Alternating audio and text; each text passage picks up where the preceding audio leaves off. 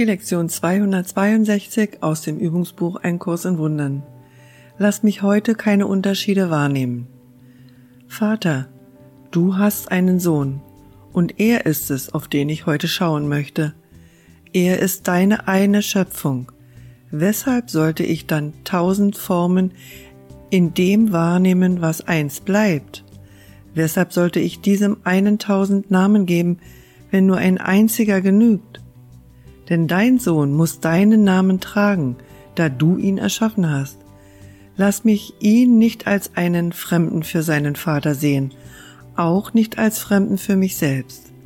Denn er ist Teil von mir und ich von ihm, und wir sind Teil von dir, der du unsere Quelle bist, ewig vereint in deiner Liebe, ewig der heilige Sohn Gottes.